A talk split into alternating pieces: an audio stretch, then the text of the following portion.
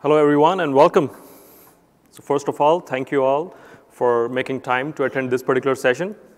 I know it's not easy to be away from your families and spend a week in Vegas, uh, but uh, we've got some real good content here to cover over the next 60 minutes, so hopefully it will be worth your time. My name is Sid Gupta, and I'm a senior product manager at AWS, and today I'm going to be talking about best practices for centrally monitoring resource configuration and compliance. I'm super excited to be sharing the stage with a customer. Bradley Segoviano from Genesys will share a bit about you know, how they're using governance practices at Genesys and some of the tools mentioned in this particular session. So here's what you can expect from this session. I'll talk a little bit about the suite of services that comprise AWS management tools and what problems they solve. I'll then talk about two very important areas uh, that lay an effective governance framework. Uh, these are inventory and configuration management and configuration compliance management. I'll explain the role of AWS config in this space. Um, and then we'll have Brad talk about how he uses uh, some of the governance strategies at Genesys. Uh, I'll then dive into the specifics about the best practices for monitoring, centrally monitoring resource configuration and compliance. I'll also walk into some cool demos along the way. So we've got a lot to cover over the next 60 minutes, so let's get started. Now, before I dive into the details about uh, best practices for centrally monitoring uh, resource configuration, let me give you a bit overview about AWS management tools. So AWS management tools provide you with a suite of services that you can use to enable governance across your environment. You can use tools such as AWS CloudFormation and Service Catalog to provision resources uh, into your environment. You can use CloudTrail to get visibility into the API calls that occur in your account. And then you can use AWS config to track changes to the configuration of those resources. You can patch your entire EC2 fleet using AWS Systems Manager Patch Manager. You can run remote commands without establishing an SSH connection. Or you could run automation docs on instances to take care of routine tasks. You can also use our managed Chef and Puppet service through AWS OpsWorks. And lastly, you can monitor, report, uh, and respond to events using Amazon CloudWatch. So a lot of services here that comprise AWS management tools, but together, these set of tools give you uh, the ability to effectively manage governance in your environment. Now let's shift gears and talk about two very important areas that lay the foundation of good and effective cloud governance framework. The first one is inventory and configuration management. So what is inventory and configuration management, and why do you need it? An inventory and configuration management system maintains a real-time inventory of your cloud resources, their current configuration, as well as their historic configuration. You can use inventory and configuration management systems to help answer questions such as, what's currently out there in the cloud? What does the current configuration of my critical workload look like? What relationships exist between my resources? What configuration changes have occurred to my critical workload over the last one week, and things like that. Now, this information is extremely valuable when you're investigating an outage or maybe a security breach. So for example, an inventory management system would help you in identifying a list of EC2 instances that are currently online and that are built on top of a particular machine image that may have security vulnerabilities. Now, configuration compliance management, on the other hand, is about verifying that your resources comply with certain best practices or baseline policies. Now, I'm sure most of you have some sort of governance policies that you may have managed perhaps in your on-premise environment or maybe even in the cloud. So a configuration compliance management system allows you to define those policies for your cloud resources and alerts you in real time when any resource violate those policies. So in summary, these two processes support governance initiatives by providing accurate configuration information to assist with decision making, such as authorization of changes, release planning, etc.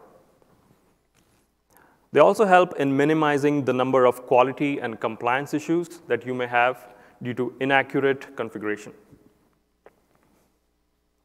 So here's a trivia question for you. Which AWS service helps you with these functions? Any guesses? Well, it's AWS config.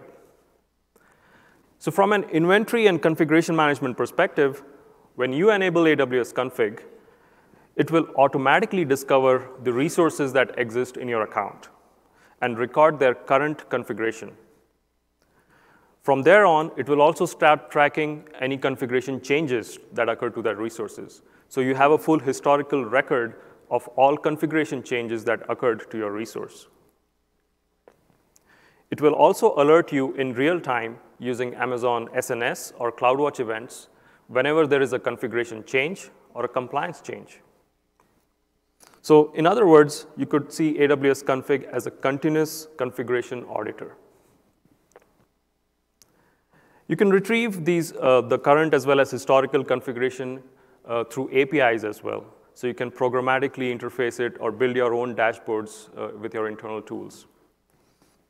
You can think about these APIs as a superset of the describe APIs that we have today for various resources, where you have the information typically that's returned through a describe API, as well as the relationships between resources and any tags associated with resources. So it's kind of like a superset of that. Now, AWS config has the second part, which is the policy engine part, and that's AWS config rules. Now, this provides you a mechanism to check your resources against best practices or baseline policies. For example, you may want to make sure that you don't have any S3 buckets that are publicly writable or publicly readable. And you may want to do that not just for one account, but across hundreds of accounts under your management. So you can author these rules uh, using our, your own tools. Uh, today, we provide a lot of the rules out of the box which span across various services. Uh, so we have about 80 rules, uh, but we call them managed rules. But you can also write your own rules using custom config rules. Uh, and these could be your you know, internal InfoSec policies uh, that you want to write. Uh, so it's an easy way to codify your policies and run them automatically. You could run them either periodically or every time we detect a configuration change. So it really helps with that continuous compliance aspect. We recently announced uh, a compliance history timeline. So this is a snapshot uh, out of the config console, but this clearly tells you when a resource went in and out of compliance. So it will identify uh, also the rules that were violated at a particular point in time. So very handy feature if you want to look at, uh, from an audit perspective, how your resource has gone in and out of compliance over a period of time. So here are some of the common use cases that customers use AWS config for. Since config stores the current as well as the historical configuration uh, of resources, uh, the most popular use case is for audits and compliance. So a lot of our customers, especially in financial sector and healthcare, uh, want to make sure that every configuration change to their critical workloads uh, are tracked, and, and, it can be traced back to an approved change request that, may have in the, that they may have in their own ITSM tool. So they use the config details to correlate that information. Config also helps in root cause analysis or troubleshooting, because you have the timeline of what changes occurred. So let's say there's an outage and you want to find out what happened last night. You would have a record of all changes, uh, all resources, and the changes that they underwent uh, last night. It also helps in security intelligence efforts as you can identify a list of resources that meet a specific criteria. Uh, so for example, EC2 instance is running a particular AMI, uh, or an S3 bucket having a particular policy, et cetera. So today, AWS config supports about 24 different services and more than 60 resource types. Now, this includes most of the popular resource types or services that customers use today. Um, and over a period of time, you would see this list grow. Now, let's hear from Brad about how Genesys is using a number of tools in his environment to monitor governance. Take it away, Brad. Thanks, Sid. Uh, first off, I want to thank everybody for being here and making it out to this session. Hopefully, you guys get some good information um, from this session. Um, so, my name is Brad Segoviano. I'm a senior software engineer with Genesys. Um, I work on our uh, infrastructure team. So, the infrastructure team is responsible for a fully automated CI CD pipeline as well as ownership at a high level of our AWS accounts. Um, and we also deal with all our integrations with uh, lots of third party uh, services that we use. Um, so, today, what we're going to go over in my little uh, section will be a little bit about the scale of the infrastructure that we're actually operating on, on the AWS side of this. Um, we'll talk about some of the problems that we're actually trying to solve. We'll do uh, two um, high-level architecture overviews. Um, one is how we're orchestrating across uh, AWS accounts, and one is um, how we're actually using config within a single account. And um, the last bit we'll talk about is um, we'll also talk about why we chose to use AWS config and some of our future plans going forward with some of the new features that Sid's Group's coming out with. So uh, Genesys is the leader in contact center infrastructure, and it's made up of three products, Pure Cloud, Pure Connect, and Pure Engage. And today we're going to be talking about Pure Cloud. So Pure Cloud is deployed primarily on, or 100% onto AWS. That's what we'll be talking about today, that, that specific product. So the uh, Pure Cloud is actually made up of about 200 microservices, most of which are deployed to all of our AWS accounts and all of our AWS regions. Um, we operate completely knockless in a completely architecture. So that means, uh, for people who aren't aware of that, it means that um, you know, the same thing that we're deploying to dev is the same thing we're deploying to test and up to prod. Um, and we also operate in a complete uh, DevOps culture. So those 200 microservice teams are responsible for their own infrastructure. So whatever resources that they provision within AWS, they're responsible for the operation of. They're the ones who get woken up in the middle of the night, that type of stuff. So when I said that we're in charge of the AWS accounts, that's at a high, uh, very high level. Um, as Sid mentioned earlier, uh, AWS Config actually gives you the ability to do uh, inventory management. So in fact, all these data here that's on the right um, is directly from an API call to AWS Config. You can, you can view it in the console as well, but all this data is coming directly out of AWS Config. And um, it's just to show a little bit of the scale that we're operating at. So we have about 7,000 EC2 instances, 3,000 auto-scaling groups uh, roughly, 16,000 volumes, and a whole bunch of other snapshots and images and things like that, 1,000 Lambda functions. Um, so this is just to show the amount of change that we have within our environments throughout the week. So in dev, we do about 1,500 deploys. That's a you know CloudFormation update with a brand new set of auto-scaling groups and brand new instances inside of those. We do about 1,500 of those a week, 500 in test, and about 350 in production. Um, so what that means, because we are not, we don't own the, AW, uh, the infrastructure the individual microservice teams deploy, it puts us in a situation where we need to then come up with a, a way to manage these resources but still allow the teams to be able to use whatever you know, latest and greatest uh, AWS resource they would like to use. So that's at a high level the problem we're trying to solve. How do we determine that resources are no longer needed within our account? So the individual things that we're trying to solve is we want to, uh, first off, we want to eliminate waste. So when I say waste here, we're talking about AWS resources that are in our account that no one needs.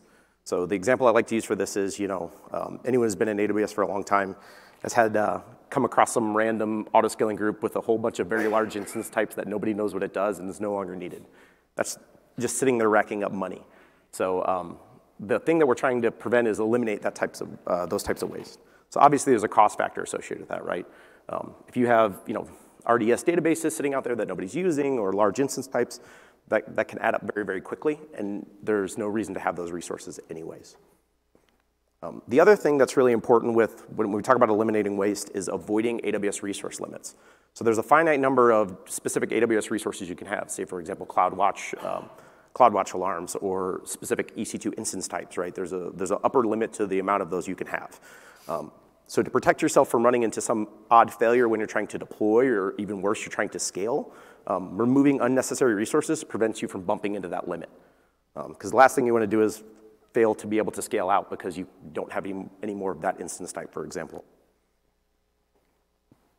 Um, and we also want to just maintain a compliant uh, environment. So when I say compliant in this context, it's, it means um, It means uh, uh, needed or not needed within our account based off of the custom configuration rules that we wrote.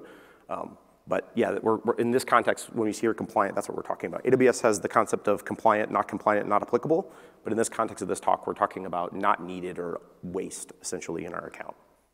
Something we can delete. So there are open source tools that do this, um, but there are some problems. There's actually several problems. Um, the first one is they, most of them run in some form of an introspective scan. So what that means is every hour, on the hour, they're doing a describe all my auto-scaling groups, they're pulling them down, they're iterating through the list, and they're checking compliance of those resources. There's problems with that. First off, all the data is out of date since the last time you've ran. So if you run on the hour, every hour, 40 minutes later, your data, your, your resources could change hundreds of times within that 40 minutes. And you're looking at out of sync, out of sync data. It also means you have uh, idle servers. So the way those introspective scans work is you'll, you'll do a whole bunch of compute on the hour when you're detecting compliance, and then in between that run to the next hour, you're doing nothing. So you have idle servers, you're paying for servers you don't need. So we wanted to move to a more event-driven approach. Um, because of the way that that works, you're doing large bursts of API calls. So since it's introspective, every hour you're having to describe, well, in our case, we had 7,000 autoscaling groups. You're having to describe 7,000 autoscaling groups and anyone who's been in AWS for a long time has been rate limited at some point. The way to get rate limited is to do a lot of calls very fast, and, and so burst is not, not ideal. Um, so to avoid that, we, we want to be more, again, event-driven. Um, no centralized reporting. So a lot of the tools that are out there do have reporting about compliance or resources that can be deleted within a specific account, but most of them do not have a cross-account centralized reporting, which is a, a problem, and that, that's something we're trying to solve and lack of support for newer AWS resource types. So what we found is we had to, um, with a lot of the tools, as AWS came out with their latest and greatest new resource type, we were constantly having to write our own rules um, inside of these open source projects or whatever tools we're using, and we're constantly having to write them anyways, and the, the code that we're having to write for those is much more complex than what we can write in config. Config rules are very, very concise rules. They're very, very small and very easy to write. So uh, we were having to do a lot more legwork every time Amazon came out with a new resource we wanted to support. And a lot of the existing tools use a lot of the older AWS technologies. We just wanted to move to more of the latest and greatest with the AWS technologies. So we wanted to be serverless and Dynamo and config and a lot of the newer stuff. We wanted to move to that stuff. So um, as Sid mentioned earlier, uh, config has two different types of rules. So you have the manage rules that Sid mentioned earlier. There's like 60 or 70 of them now um, that are out of the box rules that you can take today and just use them. Um, but we have a set of rules that we wrote that are custom rules. And the nice part about config and the custom rules is that you can be, your rules can be as generic or as specific to your account as necessary, depending on you know, the way you're deploying your stuff, the way you're operating. So the first few rules up there on the, um, on the list are pretty generic. Uh, most people could probably use some rule very similar to that. Um, in fact, the volume rule up there is a managed rule. We just haven't started using it, but Sid's group already, already made a rule for that. So that one will come off the list soon. Um, but as you move down the list, some of these are very specific to like our deployment modality and the way like we're deploying our AMIs and promotions and things. So, um, but the one I want you guys to remember is the uh, instance one because we use that in the architecture example. So the rule for our instances in our account is all the instances have to be part of an auto-scaling group. They can't be stopped. So one of those will make it not compliant. Those are the rules. All right, so a bit about the architecture across AWS accounts.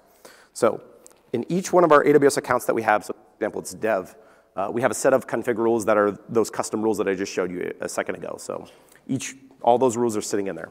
Amazon has already provided, uh, AWS config has already provided the actual SNS topics. That's already there. You don't have to do anything with that. You just have to enable config in your account. So literally the only thing we had to deploy in this case is just the rules themselves.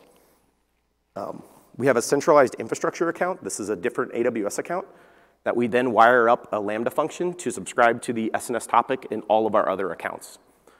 Um, and each one of these is deployed via CloudFormation, so it's very extensible. So if we you know, decide we're going to make you know, production better or better production account, it's simply running the CloudFormation update, and we have a new account. We hook up the, um, the subscribed Lambda function, and we're off, off to the races. So we're able to actually uh, view everything right then. And even the infrastructure account itself has the same set of rules. So every one of our accounts, even the infrastructure that's monitoring all the other accounts, has the same compliance rules in that as well. Um, so we're going to walk through a specific example of actually uh, uh, taking a resource out of compliance, and we'll talk about the architecture a little bit. So like I said, config's already enabled in this account, and we have a set of rules there, and let's say I decide to go into the AWS console and stop an instance, which I said earlier will take, make your resource not compliant. The stopping of the instance can, um, uh, in, um, when you go in the console and you click stop, it's going to send an event called a configuration change event to invoke your Lambda function, which is your custom rule. So the custom rule is gonna get this event that comes across that's essentially a CloudWatch event plus a describe, which is effectively all the information you need to know to see if the resource was stopped, right? In this case, we're talking about instances, or seeing if the resource is compliant. Um, in this case, it's stopped, right? So it, it's, you're not having to make an additional API call. All you're having to do is saying, did the event, is the instance state stopped? And in this case, it would be. So what that means is you'll do a put evaluation back to AWS config saying the resource is compliant, not compliant, or not applicable. In this case, the resource was not compliant. That will trigger a compliant state change event that, that config puts on that SNS topic. So this is, that's all set up for you. Uh, config already does that and sends the event and everything. Um, but because the resource was previously compliant and I went in the console and I stopped it, it's not compliant now. That'll go across that SNS channel to our Lambda function. And then based off of which way the, um, which way we're going, if we're going from non-compliant to compliant or compliant to non-compliant, we would either write or delete in Dynamo. So this table would consist of all of our resources that are not compliant. So in this case, um, since we went from a compliant to a not compliant, we would write a record to Dynamo and we'd put some additional meta information about um, when we actually want to clean when we actually want to clean the resource up. There are several other uh, periodic Lambda functions that do some nice, uh, nice to haves around notifications. So it does like batch notifications. We kind of group notifications, assuming you had a resource that went in and out of compliance uh, fairly frequently. This, um, you don't want to be sending notifications all the time, so we do a daily notification where we're blocking those altogether. Um, we also have a mechanism for opting out, so assuming that EC2 resource that I had, um, assuming that EC2 resource that I had, uh, that, oh, assuming that resource was, um, it's okay to be stopped, I could opt it out, and then we have a mechanism for TTLing that opt out, so that way later on people can come back and um, have to go through this whole process again. And then obviously we have a mechanism for deleting resources. Um, so some tips for success that we found um, on the right is the config rules themselves. Uh, this is the UI for config.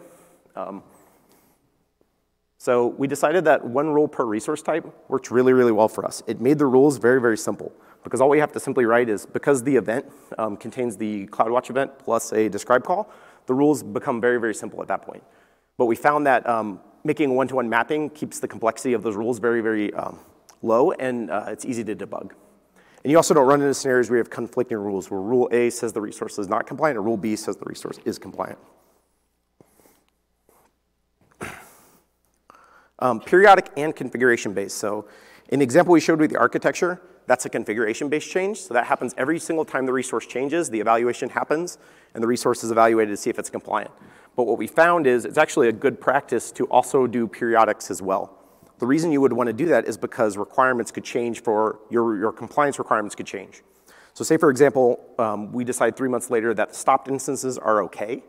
All we have to do is update the rule, the simple rule, we remove that little if check that's saying, is the resource stopped? And um, the, because we're running periodically, the next time that runs, it'll pick up the latest change and we're getting an up, up-to-date uh, version of that. So that's really important, assuming the resource doesn't change. So if I stop the instance and I don't change the resource, it would never reinvoke the rule a second time. So the reason we do the periodics is um, in case we ever change our compliance um, requirements. The other advantages in the example I showed with the architecture earlier is that um, that was an ideal scenario where we were, we were able to put governance in place before we got the AWS account, before resources started to be provisioned. But that's not always the case. Sometimes you're given a, you know, AWS accounts that already have existing resources. So having the periodic rule allows you to be able, uh, allows you to um, be able to support that if you're given an AWS account and it already has existing resources. It also allows you to do um, um, ad hoc re um, reevaluations. So you can go ahead and just say, I want to reevaluate all the resources for whatever reason.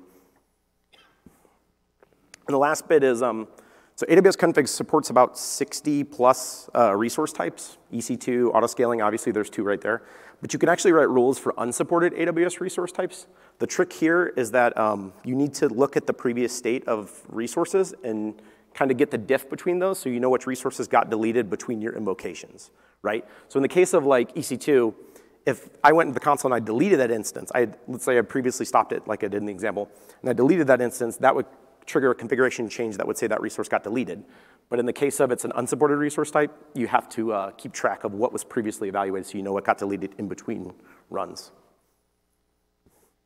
So why do we choose AWS config? Um, number one, it's event driven. So we went from making huge bursts of API calls to making no API calls. Most of the rules do not require us to make an API call. When I say an API call, previously it used to be like a describe call, or maybe a describe across multiple, a couple of resources. But we've gone from not having to make, uh, making a huge burst of API calls to zero API calls. And um, that's because the, the event for config gives you enough context in most cases to uh, be able to figure out compliance without even having to make an API call. Um, sometimes you have to make some. It just depends on specifics of your rule and your compliance. But um, most of the time, a lot of our rules they require us to make an API call. And a live view of the world. So as Sid said, it's in real time. So it's as up to date as the invocation of that rule. So as long as, it has, as fast as that rule can run and do the evaluation, you have live data. Uh, it's completely serverless, so we have no more idle servers. Um, they're not just sitting there doing nothing in between the uh, introspective scans, which is a huge advantage. It's a big cost, cost reduction. Centralized reporting and notification. Uh, notification. So we, uh, I showed in the architecture diagram that we have an infrastructure account that then uh, consolidates all the information from the other accounts. We built that, and it somewhat predated some of the stuff Sid's going to talk about in the later part of this, but essentially that part's obsolete now because config provides um, aggregation across multiple AWS accounts. Uh, and extensibility, it's very, very easy to write rules. Very easy to write these rules. So I, I, I, can't reiterate how easy they are. And most of the rules, some of the rules, specifically like the instance rules, are a dozen lines of code. They're very, very simple.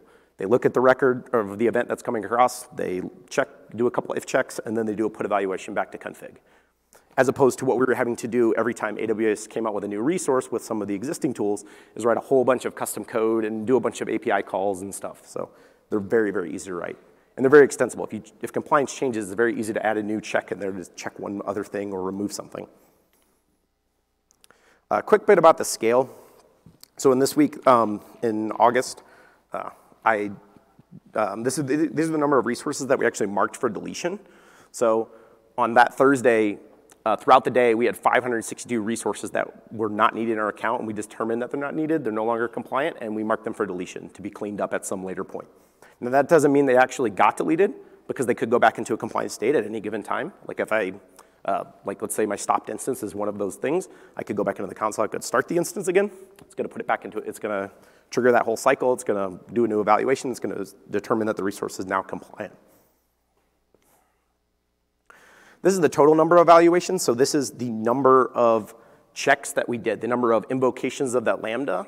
And it just shows you a little bit about the scale of what we're talking about. So on that Wednesday, we were able to do close to 80,000 evaluations of resources to see if they're compliant or not. So some of the future use are, and where we're going to go with AWS config, um, obviously more rules. It's, it's very easy to write. It's very easy for us to add more rules. So more rules, lots more rules. Um, security compliance, so we're gonna try to migrate a lot of things that we used to have that were security compliance things into AWS config. So earlier I talked about having a, um, having a one rule per, um, a one resource type per rule thing. But later on, if you start to become, uh, start to have different flavors of compliance, so in our example, we're talking about compliance in is it a waste or is it not needed, but you could have a security compliance, or you could have a, like an SRE compliance. But yeah, that's where we're trying to get is to move some of the security compliance checks to be in config as well as a new flavor of compliance within our account. Um, and as, like I said before, currently those are CloudWatch events. A lot of them are CloudWatch events. They're very easy to migrate to a rule because the event that you're going to get in config is essentially a, the CloudWatch event and the scribe. We want to reduce the overall number of API calls. Now, I, obviously, I showed that as part of the running of this tool is going to reduce the number of API calls. But when I, when I mean API calls here, I'm talking about any API calls against your infrastructure.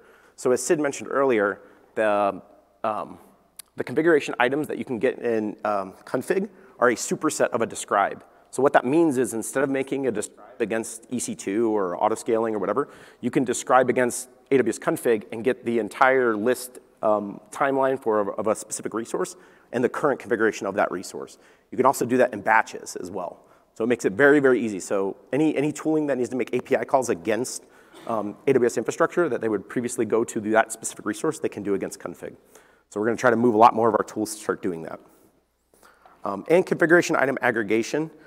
Uh, I'll let Sid talk about this, but it's, it's good news. I think it's really, really great stuff. So it'll reduce the number of calls we're having to make. So thanks. Awesome. Thanks, Brad. So that was good use of config in the cost optimization scenario where you selected or you identified resources that need to be deleted, thereby you, know, you ended up saving some costs. So great use case.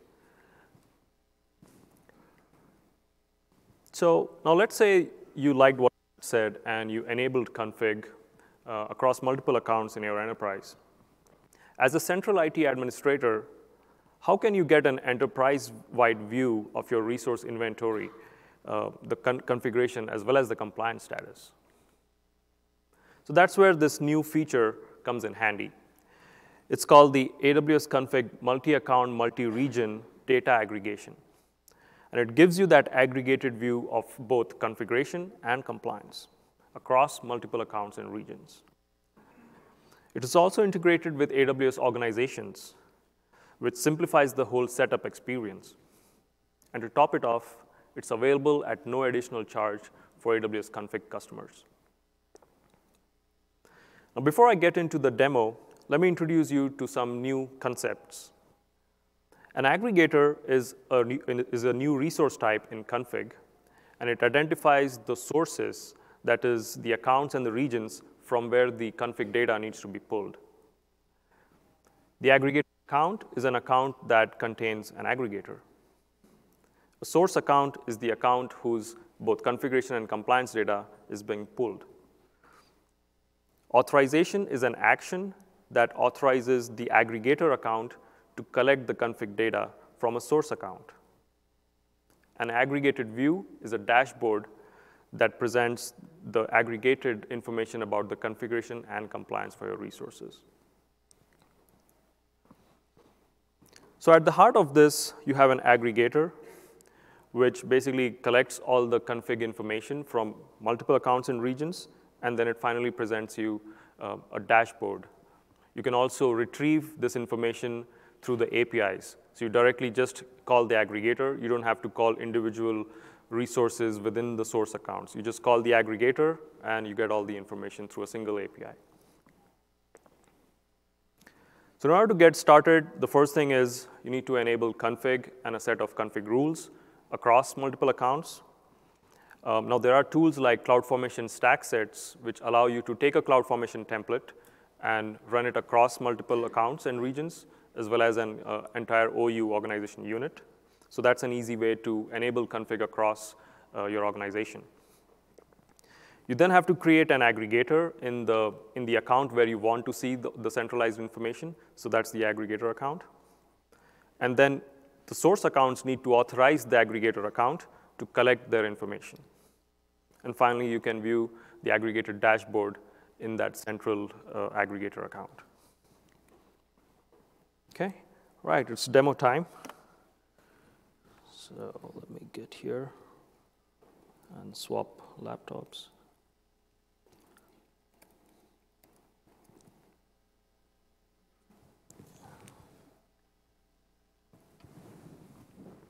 Okay, there we go.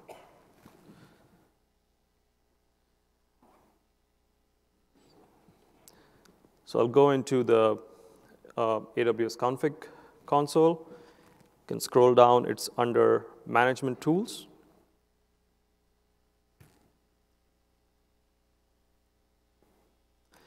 So right out the bat, you can see a, resource inventory widget, which for, for this particular account, which let's say this is the aggregator account or the account where I want to see all the uh, information from other accounts. So I can see the resources in, in my account currently uh, and the config rule compliance status. But what I'm more interested in uh, here is creating an aggregator. So let me quickly skip this part and take you to the aggregator section. Let's create an aggregator. So at the top, you need to provide consent to AWS config to start pulling information from other accounts into this particular account. Once you give us that consent, I can name my aggregator.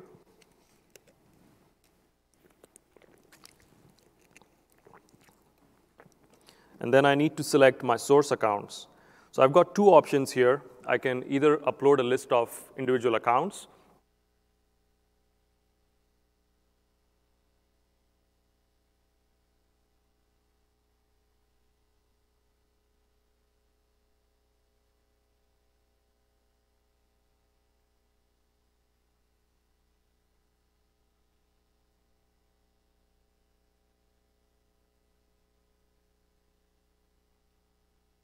select the regions from where I need to pull the information from.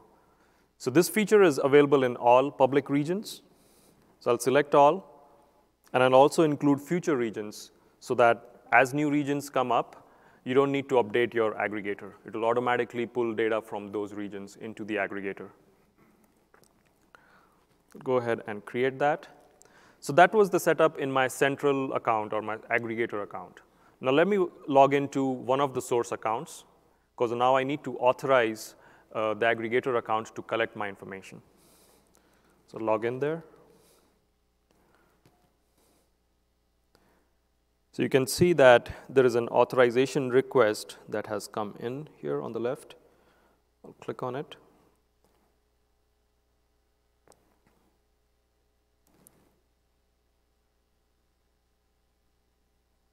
So you can see there's a request from this particular account, and it's requesting for authorization. So I'll go ahead and authorize the aggregator account.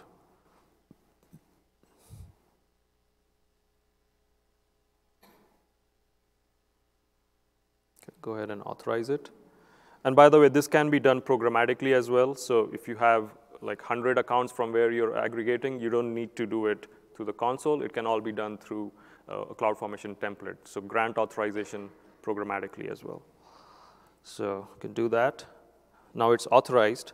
So now let me go back to the central uh, aggregator account, and I should be able to start seeing the aggregated information. So let me go there. So this is my central aggregator account. click on my aggregator, and I can see an aggregated view uh, right here. So you can see that I've got a list of resources. This is a resource inventory from, from all the accounts that I'm aggregating. And you have the breakdown per resource type. So let me, let me click on the security group here. I can see a list of all security groups across all accounts and the region.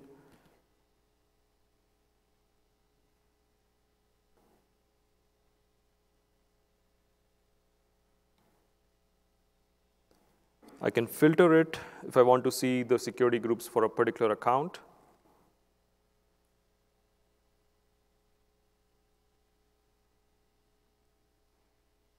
It's right there. And then I can also see, uh, instead of security group, I can see the entire resource inventory. So I'll select all, and this should give me a, the complete resource inventory for that account from, from right here from the central aggregator account.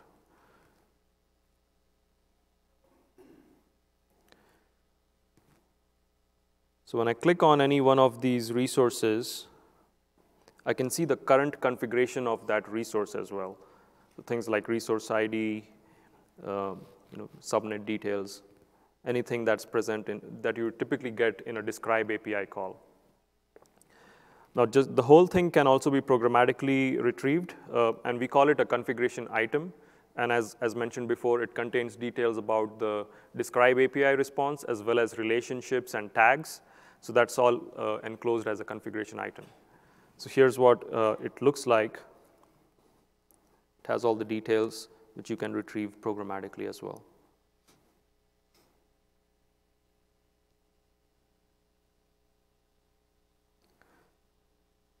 So here at the bottom, you can also see a list of accounts, like top accounts by number of resources. So this gives you an idea of which accounts are having the most number of resources in your enterprise. I can, just as before, I can look at the resources in that particular account or check the current configuration of any particular resource. So let's say here, this CloudFormation stack, I can see uh, the configuration for that as well. So note that I didn't have to log into uh, any particular account here or source account, all of this information is centrally being monitored uh, in my aggregator account. Now, on the right-hand side, I've got the compliance information. So things like the top non-compliant rules. So this is across all the accounts I'm aggregating.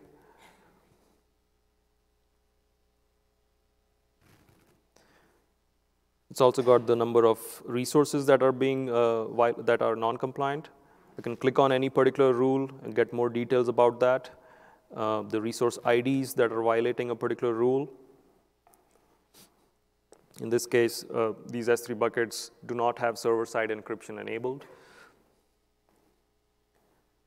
Again, I can use a number of filters here. I can filter by compliance status. So let's see, want to look at the non-compliant rules. I can filter it by region.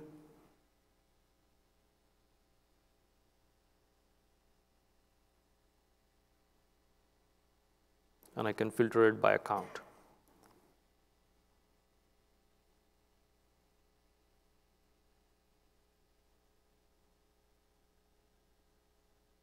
So let's go back to the aggregated view. I've also got the list of uh, top non-compliant rules. So these are the rules that have the most number of uh, non-compliant resources across all those accounts. And then I've got top accounts by non-compliant rules. So these are sort of your bad actors uh, who have the most number of non-compliant uh, rules. So very nifty feature where you can get all this information without logging into those individual accounts. So that was, that was a demo about uh, centrally monitoring both configuration and compliance information uh, in a non-organizations scenario. Okay, let me switch my laptop here. Okay.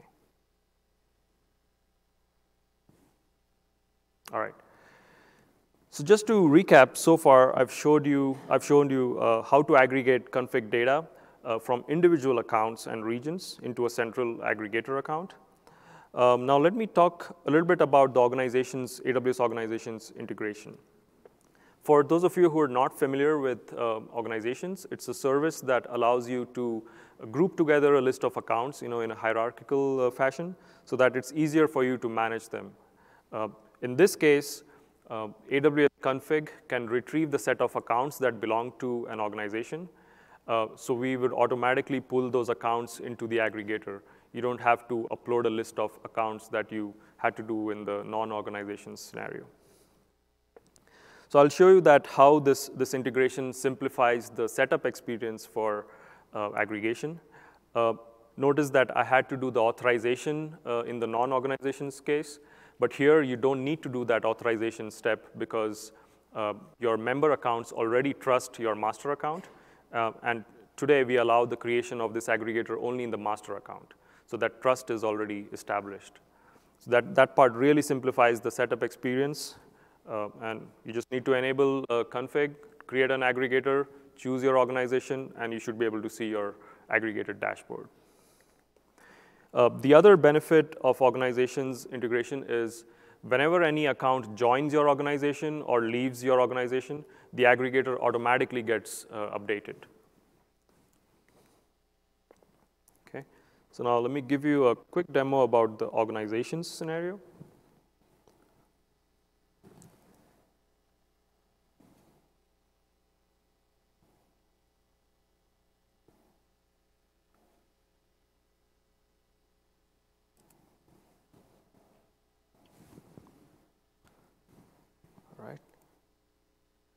So just like before, I'll go ahead and create an aggregator, give it a name.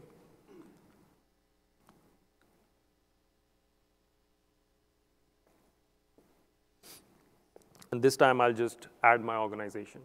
So this assumes you're already in the master account of your org. And we'll need a, a role.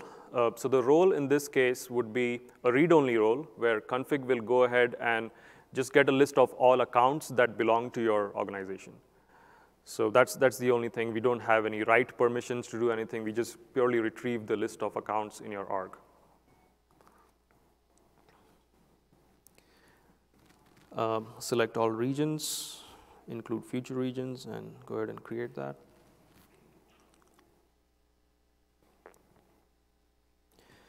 So now when I click on the aggregated uh, dashboard, I should be able to see the information just like before.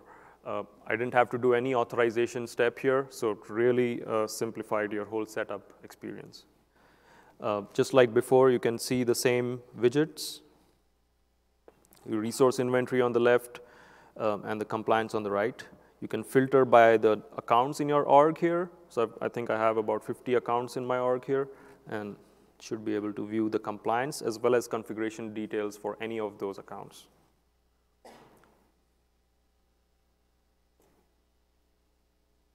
Okay, so just like before, you can do the same filtering. So I'll, I'll skip that part.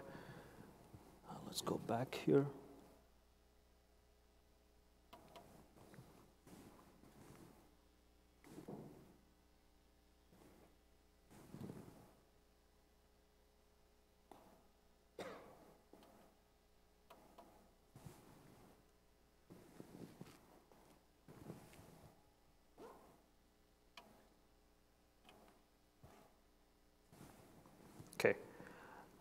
So here are uh, some customer testimonials for folks who have evaluated uh, the feature. In fact, one of, one of them is uh, Brad from Brad here. Uh, he was involved in the private beta phase. So really glad that it worked out for him, and we've got some excellent feature requests as well. So thank you, Brad.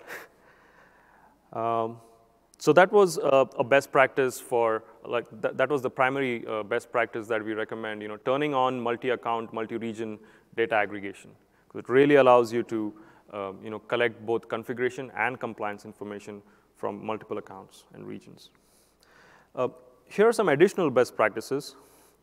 Uh, config generates snapshots, which is basically your current configuration for all your resources in your account, and that snapshot file gets delivered in your S3 bucket uh, today on an on-demand basis. So you call an API, and we deliver the snapshot. Uh, so for centralized monitoring, we recommend that you have a common S3 bucket where you can you know, collect these snapshots from across multiple accounts and regions. You can then use that file you know, for offline analysis. You can hook it up with Amazon Athena and then query it for any particular use case that you may have. Uh, we also have uh, event notifications that we generate. So anytime a configuration changes or a compliance changes, today we send uh, Amazon SNS notifications as well as CloudWatch events. Uh, so we recommend that you have a common uh, SNS topic uh, or you use CloudWatch event bus to collect all those events into a central uh, location for, for centralized monitoring. So to summarize, uh, here are some best practices uh, that I spoke about. Number one, use uh, AWS config for effective governance of your resource configuration and compliance. Uh, get that central visibility into the configuration and compliance using the multi-account, multi-region aggregation feature. Uh, it's available in all public regions, uh, and it's at no additional cost for you if you're a config customer. And while you're using that, leverage the AWS organizations integration, because that really simplifies your setup experience. Uh, collect snapshots and history files into a common S3 bucket, and use a common SNS topic or events bus to uh, collect all the event notifications. Here are some uh, useful links, uh, additional resources. We've got uh, you know, some excellent blogs that tell you how to query your snapshot files using Amazon Athena, you know, a very step-by-step -step, uh, procedure written by one of our developers. So I encourage you to take a look at those blogs as well. That brings us to the end of this uh, presentation. Thank you, and we're open for questions. Yeah.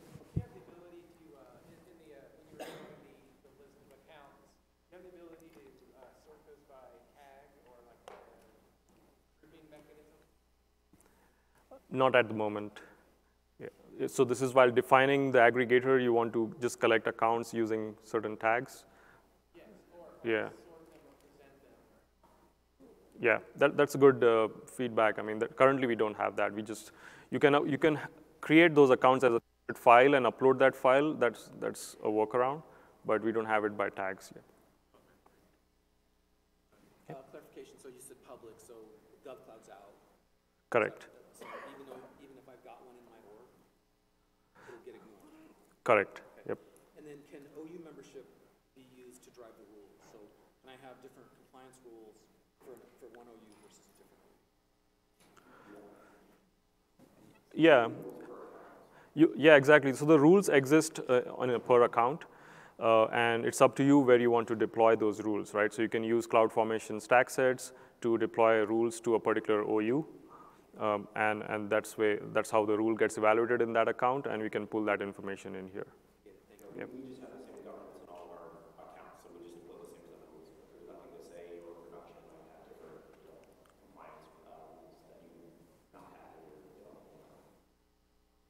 Right.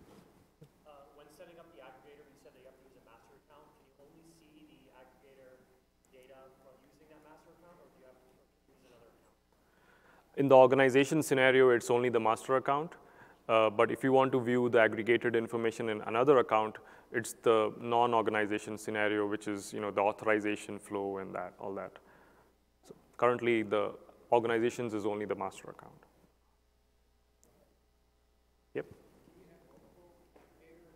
Absolutely. Okay.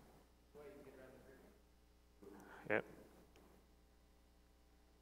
possible to send an updates for every change, not just compliant or non-compliant, like, for example, if uh, in a security group, someone added or Yeah.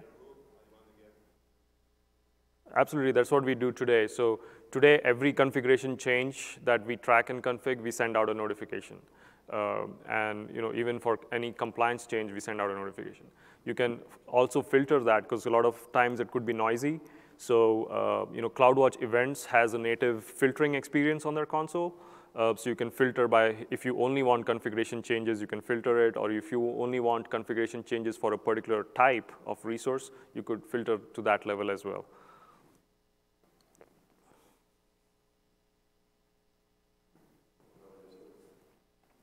Oh, What about uh, mapping to um, uh, best practices and uh, standards like uh, PCI or, or CIS benchmarks? Um, can, can the compliance map to those configuration standards as well? Absolutely. So uh, you can, there are some rules for CIS which we offer as managed rules, uh, but you could create your own, uh, you know, custom rules for various frameworks, so PCI or HIPAA or whatever, uh, and then you could basically just have the rule evaluated. Uh, at the end of the day, the rule is evaluating a piece of configuration, right? So you define what policy you want, or like what logic you want to check in the configuration, and that could be applicable either for PCI or HIPAA, or whatever. But you're not providing those standards within the console to map to the configuration in the management place. No, it's, I mean, it's just a rule, it's a framework for you to create, but we are not providing that uh, in our console. You could, I mean, if you're looking for, like from a reporting perspective, that this rule is related to PCI, you could annotate a rule. Uh, but so while, while creating a put evaluation uh, API, you could annotate it with this is related to PCI 1 dot whatever rule. So that's one mechanism to, to overcome it. Anyone else? All right, it's good. Thank you.